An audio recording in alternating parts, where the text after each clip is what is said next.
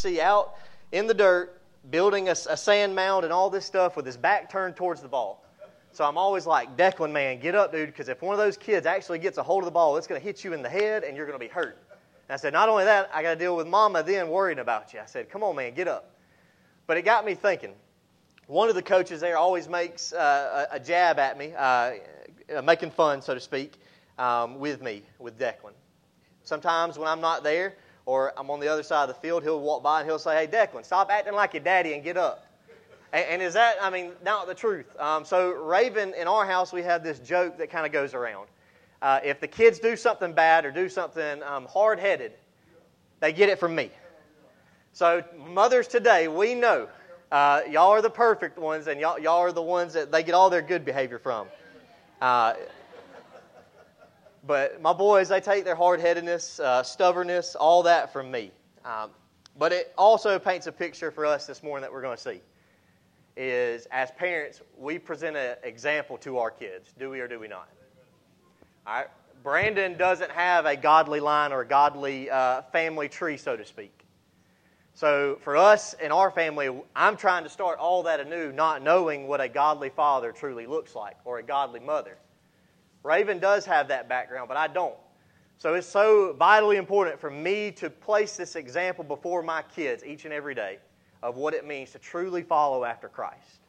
And hopefully one day they'll carry that on to their kids and on and on and on. And one day I pray to God that when I'm on my deathbed, I have a generation and another generation of kids and grandkids and all those things that look back and they can see how I was faithful because of what God had done in my life. Um, so, the example that is set before us this morning, though, is a little different. So, as we may take after the example of our parents, and I would say as we look at this text, um, we kind of do that this morning. Uh, if you look back when we get frustrated, when we get angry about some things, we're probably taking after mom and dad, or we're just following what the world has kind of put in our mind. But the example that we see that is set before us this morning is Christ. So, if you will, look at verse 18 with me. Uh, to give you the context here, uh, 1 Peter chapter 2, verse 18. Servants, be subject to your masters with all respect, not only to the good and gentle, but also to the unjust. For this is a gracious thing when mindful of God, one endures sorrows while suffering unjustly. So remember that as we go into verse 21. What Peter is going to talk about here this morning is when we suffer unjustly. All right, we know the scriptures have promised us that suffering will come. But the context in which we read 1 Peter chapter 2 here, verses 21 through 25, is suffering unjustly. Okay? And I've got plenty of stories to tell you, so uh, please bear with me. But as we look at suffering unjustly, um, look at verse 21. For to this you have been called, because Christ also suffered for you so, this morning, before we go any deeper into this text, verse 21 gives us our first point. And it's a point that I think, I'm, I'm so thankful it is the very first one that Peter gives us here. Is what is it? For you have been called. Christ has called us to suffer unjustly. So Jesus tells his disciples in John 15, right, that suffering is, will come your way because the world hates me, it's also going to hate you. And I would say even deeper than that, what does Paul tell Timothy? For indeed, all those who desire to live a godly life will face persecution. They will face suffering in those ways. And we can keep going. 1 Thessalonians 3, it says that Paul, we, he says we were destined for this suffering. So remember that this morning. When we suffer unjustly, Christ has called us to it. There is no denying that. We are called to suffer unjustly. And I would say, look at this word called here this morning with me. It is uh, seen about 139 different times in the scriptures, uh, in, in the New Testament. And do you know what it represents most of the time? If you look at the Gospel of Matthew, when he calls his disciples, it's the same word. When he called them. And, think about that this morning as we look at the beautiful picture of when Jesus called us, when Jesus called his disciples. Is that not something we praise God about this morning? Yes, He called me. Yes, He saved me. And He did it with His disciples. All right, and we could continue to go on down the line, but the one thing that we will not sit here and say amen to this morning is the suffer, to suffer unjustly. But I believe we should. So as we remember our calling, um, I had two guys, and I was telling John this Sunday, uh, and, and, John was not lying. It was about 5:30 before we left his house the, uh, the other night, Sunday afternoon, um, and it was all theological conversation, just talking about you know cool things God has done. And we actually found out we had a guy in common. So one of the men uh, who discipled me had been a pastor for 30 something years. And after I came to know the Lord, this guy was just a member of our church at Hartford Baptist. And he grabbed me, Raven, and two others that came with us at this time. He says, Come on. He's like, I'm, I'm going to teach you. Um, and he was down here, and I always asked him, why, why haven't you become a pastor down here? his response is what hurts me. And even to this day, Pat's gone on to be with the Lord now. Um, this man has done mission work in Nepal, all this. I mean, just a faithful man. But because of some of his theological views that maybe don't line up with what tradition says around here, um, he was not accepted. And, and, Pat always, he never complained.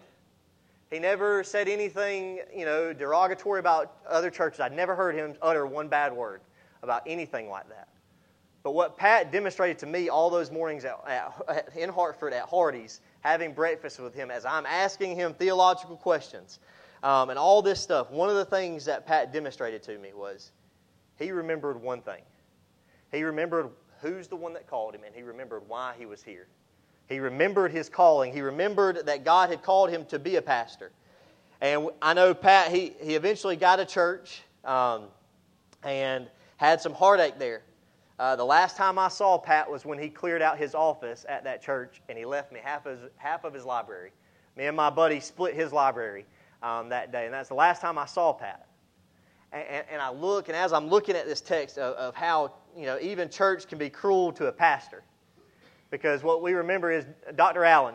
The first Sunday I was here, he talked about how they had been in Dothan, correct, and how he'd went to all these different churches, and he finally went out to his barn one Sunday and was weeping because of what he saw. That was my first Sunday sitting in the back, and Robbie Head was sitting there looking at me because he knew I was in the same spot. So, Grace, I, I mean this with all my heart. I am thankful for you and thankful for what y'all have been uh, meant to me the last few months. Um, but I look at Pat, and, and I look and see how he kept going.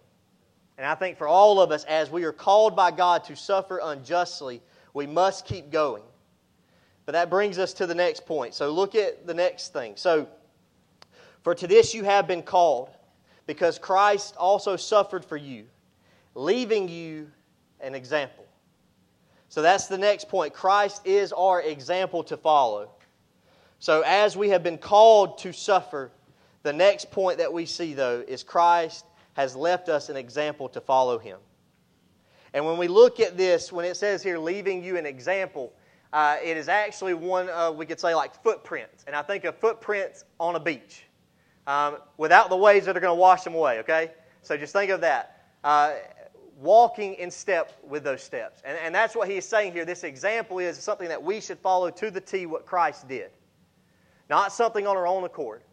Because what we're tempted to do is we'll read this passage and we'll say, that's talking about Jesus. I can't do this when I face the unjust suffering that I face. Yes, you can. I, I, had a guy one day tell me um, at, at, our work at Eagle Eye, um, we do devotions every morning, and, and, I did one on the, the grace of God. And something had happened, uh, and he had to, to, kind of bring the hammer down. And he made the comment, he's like, Listen, um, I am not gracious like Brandon just said. He's like, I'm not the Lord Jesus Christ, so know that. And it kind of hit me. But you think about it. We all kind of do that in some ways here. We, we kind of diminish that I can't do this. Only Christ could have fulfilled this perfectly. And we know we can't do it perfectly, but we should strive to be this example uh, in everything that we do. So, as Jesus here is our example to follow, and we walk in his footpaths, when we face un, uh, unjust uh, suffering. But then he goes on to say, so that you might follow in his steps. And then in verse 22, he committed no sin.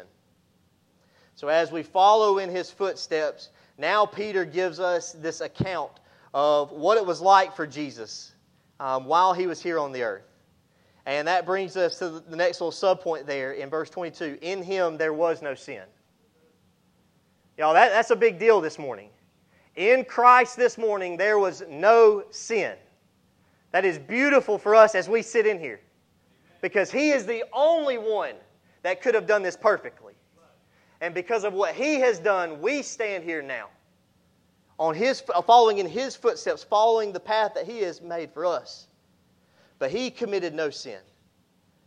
And, and as we look at the life of Jesus, uh, you can only imagine if we were put in the, the situation in which he was in the last week of his life. How would you have responded? What would you have done? I, I think of it like this when we have injustice that, that comes our way. Um, I had it happen this week. Uh, when I asked John, I said, I don't know really what to preach on. He said, Something you're going through. Um, I really don't want to be going through this. But this week, I had something happen to where it was like just another reminder Christ didn't open his mouth. Christ was perfect in all his ways and how he handled those who reviled him and all those things. But think about this. So Jesus had no sin to take away. Therefore, because of that, he could take away our sin and take it upon himself. But now look at the next part of this verse. It says, Neither was deceit found in his mouth. I struggled with that one this week. Because when somebody does me wrong, do you know my first inclination? I'm either going to get even, and I'm strong willed, so know that this morning. I am very strong willed. My wife has to, to bring me back quite a bit. But it is one of those things. I want to get even, and sometimes I even want to say something that might cut. Uh, and I think we're all guilty of this at some point or another. Um, to let you know, uh, you know, being a pastor, so y'all, man, Dr. Allen is special.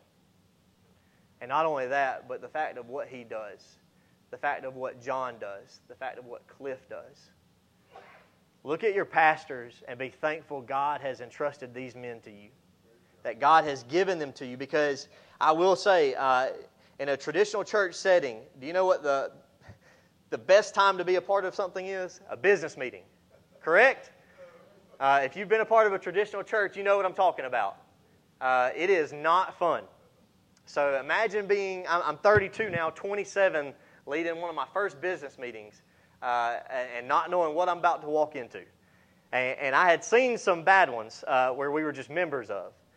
But to tell you this, um, a few years ago, I experienced a bad one. One that hurt me.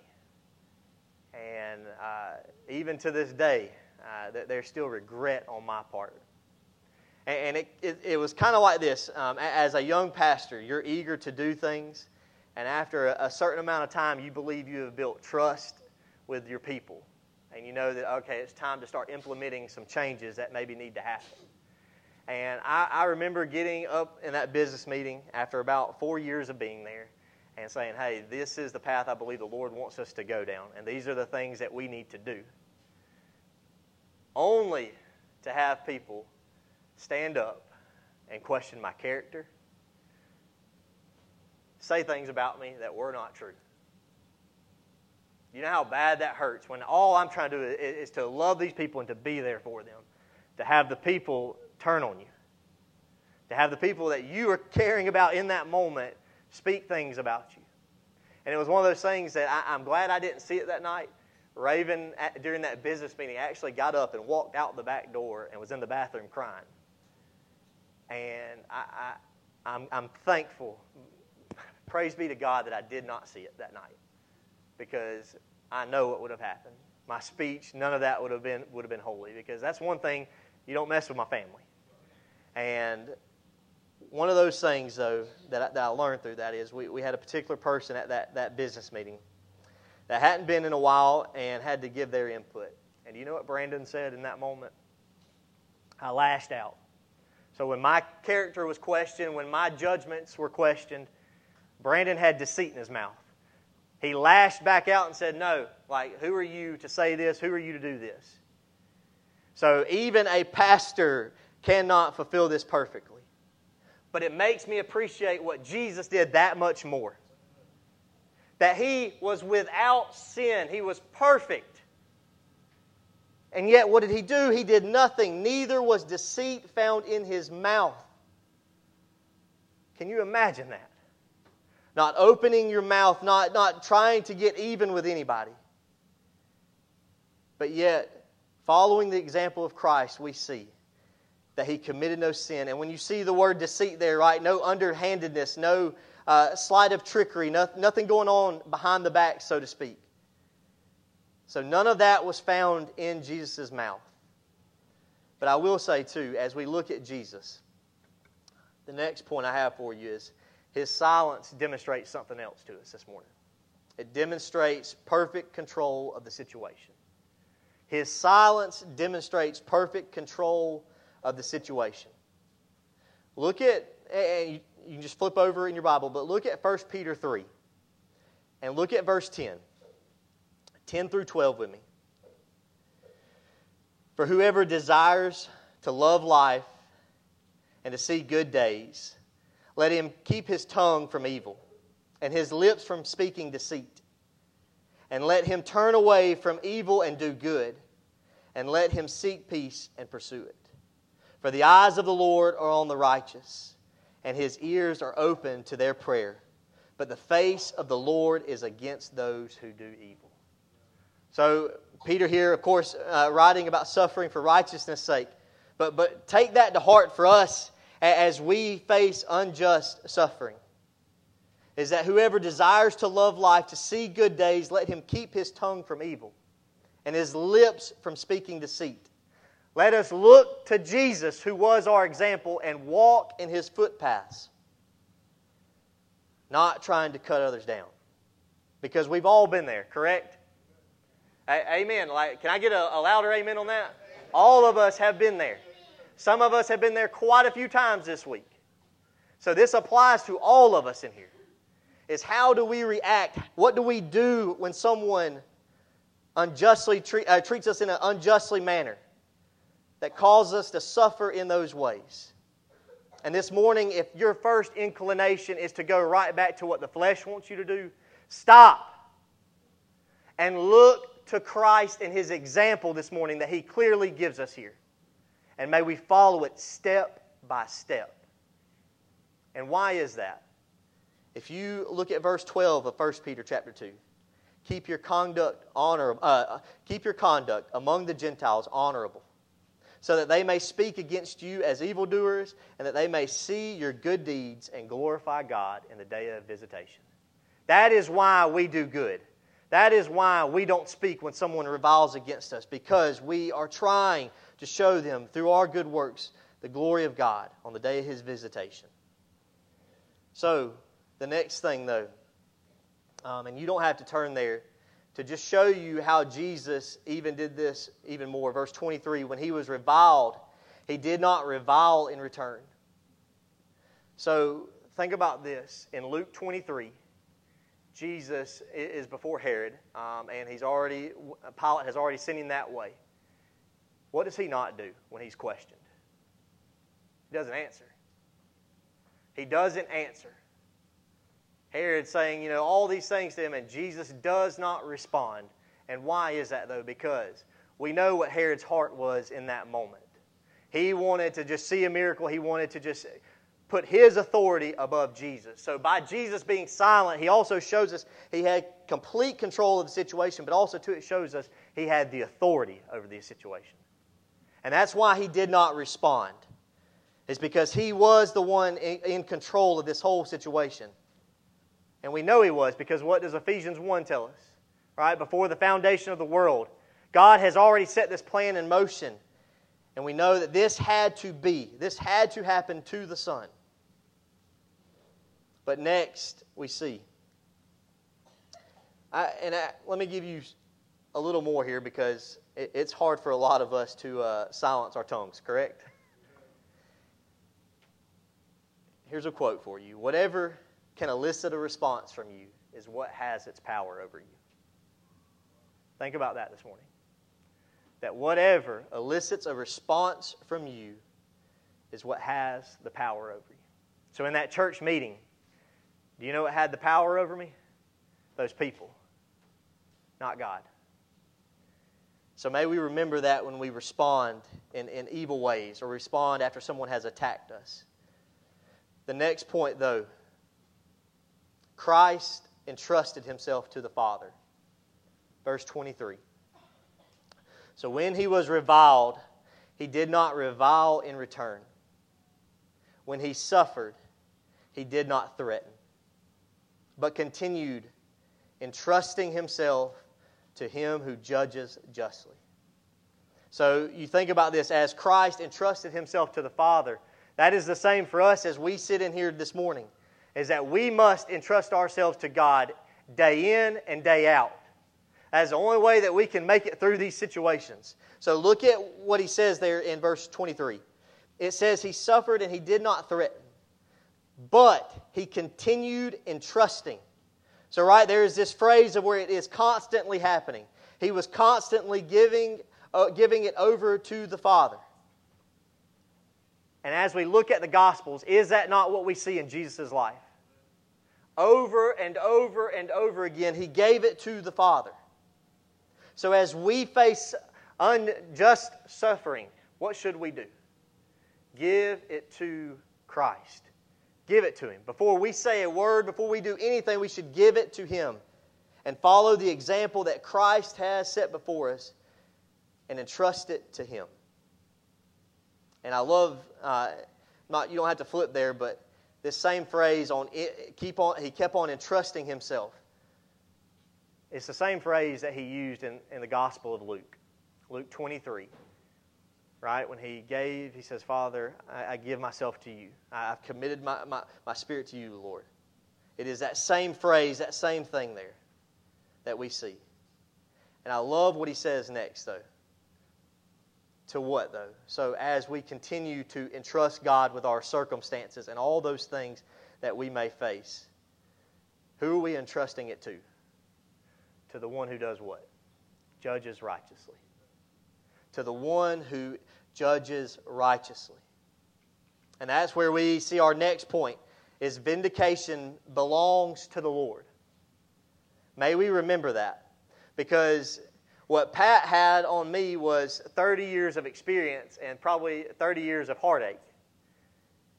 I didn't have that experience, but Pat knew this. Pat entrusted himself to the Father, but not only that, we see here that he knew that he was vindication was not going to come at his hand, it was going to come at the Lord's. And we must be reminded of that too because we are not good judges this morning, correct? We stink. Um, I, am telling you, we, have all made questionable judgments in our life, correct? Our, our judgments are faulty um, at best. But there's ones who, whose judgments are perfect, they're pure in every which way, and that is God's. So may we remember vindication belongs to the Lord this morning. And may that as we look to, to seek to have that in our life, we look like Jesus did. He knew that the Father was going to be the one who would judge one day. He knew all of this. His vindication was belonging to the Lord. I want to flip to one other place, and, and I'm not trying to chase rabbits here, but um, I, I want to stay as true to the text as I can. But if you will, I want to just read Psalm 17 to you. In light of vindication, in, in light of this that we see here. Psalm 17, verse 1 is where we'll pick up, and we'll read through verse 7 here. When we think of this vindication that comes from the Lord. And here we have a prayer from David. And, and listen to his heart. Hear a just cause, O Lord. Attend to my cry. Give ear to my prayer from the lips, uh, lips free of deceit. From your presence, let my vindication come. Let your eyes behold the right. You have tried my heart, and you have visited me by night, and you have tested me, and you will find nothing. I have purposed that my mouth will not transgress. With regard to the works of man, by the word of your lips, I have avoided the ways of the violent. My steps have held fast to your paths, my feet have not slipped. I call upon you, for you will answer me, O God. Incline your ear to me and hear my words. Wondrously show your steadfast love, O Savior, of those who seek refuge and their adversaries at your right hand. So may that be our prayer when we seek this vindication uh, from the Lord. May we not seek it on our own terms. The next thing we see in this text says God is the one who judges justly, and Jesus entrusted uh, his life to that, that framework. Verse 24 gives us our next point. It says, He himself bore our sins in his body on that tree, that we might die to sin and to live uh, and live to righteousness by the wounds by his wounds you have been healed. So, because of Christ and what he has accomplished, is your next point. Because Christ has accomplished his mission, because he has accomplished this mission, we can do this this morning. Don't leave here and say, Yeah, Brandon, he said all that about suffering unjustly, and the bar is here. There's no way you're I'm not going to be able to handle that. No. This is a passage in which we are to walk in his footsteps. So may we not walk out of here with excuses as, as why we can't do this. And the reason that we can do this is because Christ has accomplished it for us on our behalf.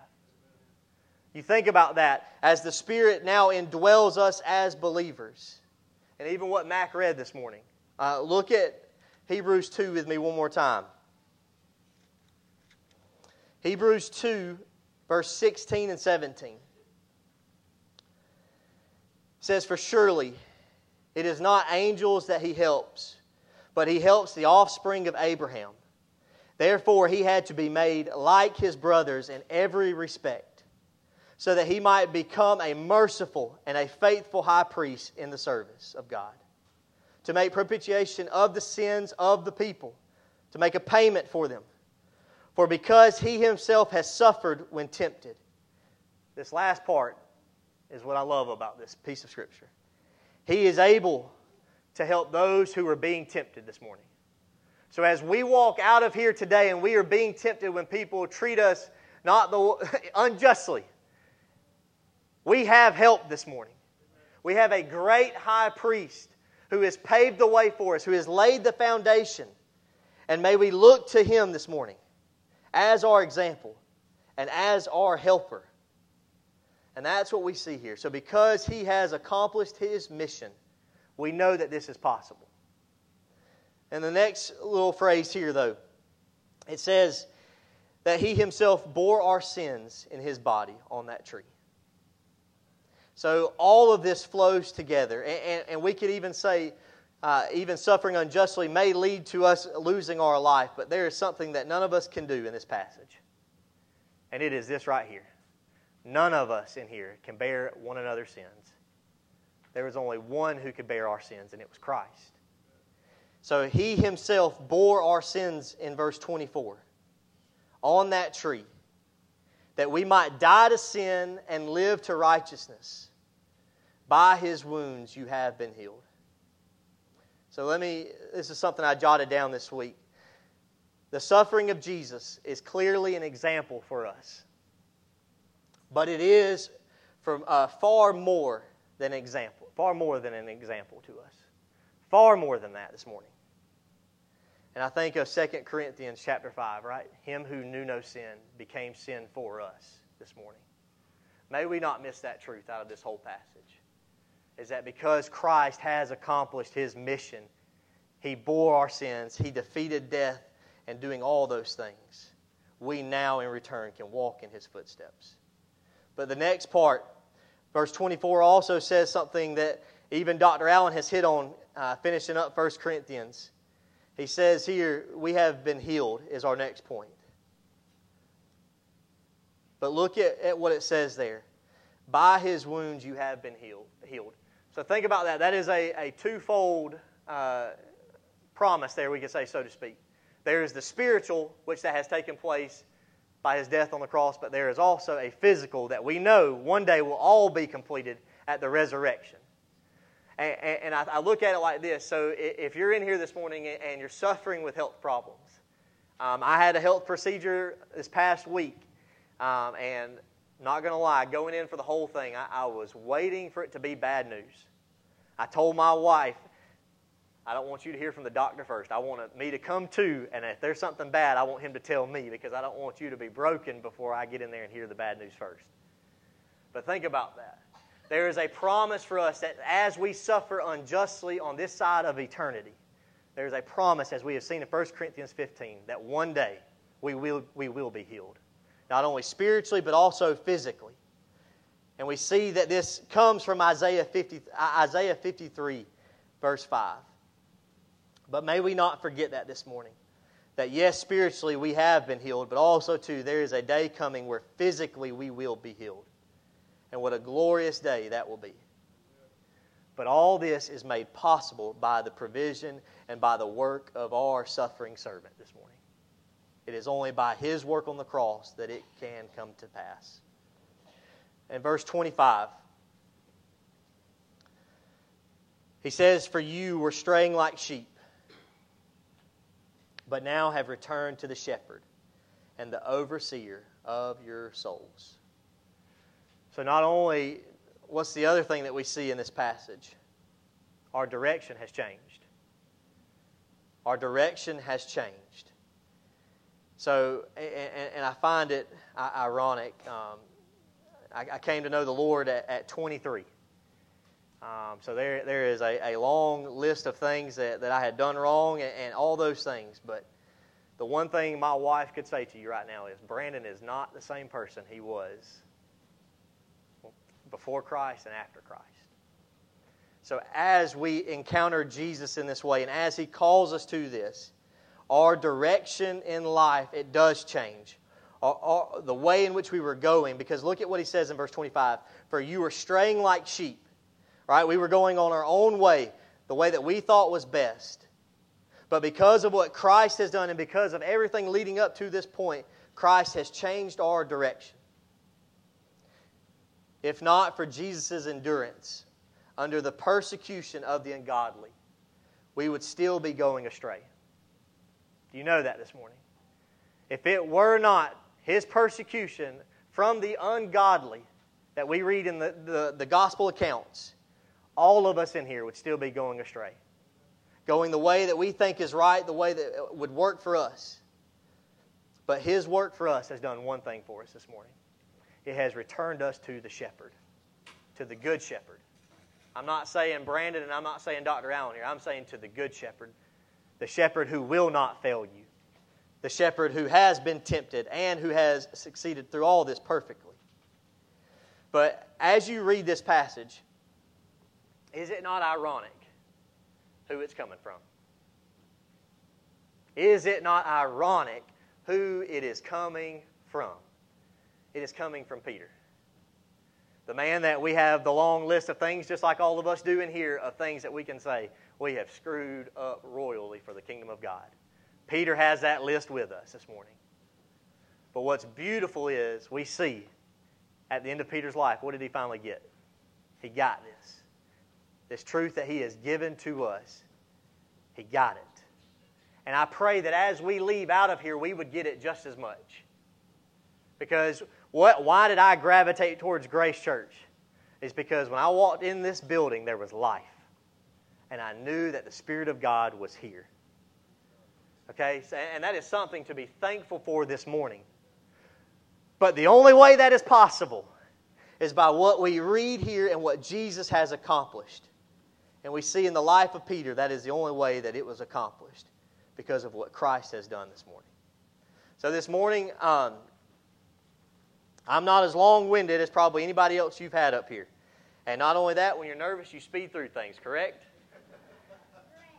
Amen. Thank you, buddy. I appreciate that. But think about this this morning.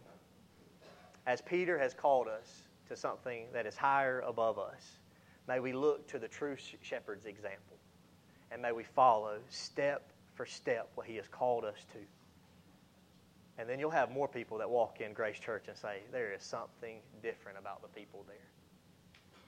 They don't speak evil, they don't do those things.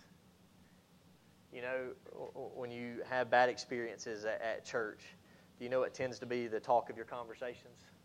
Bad experiences at church.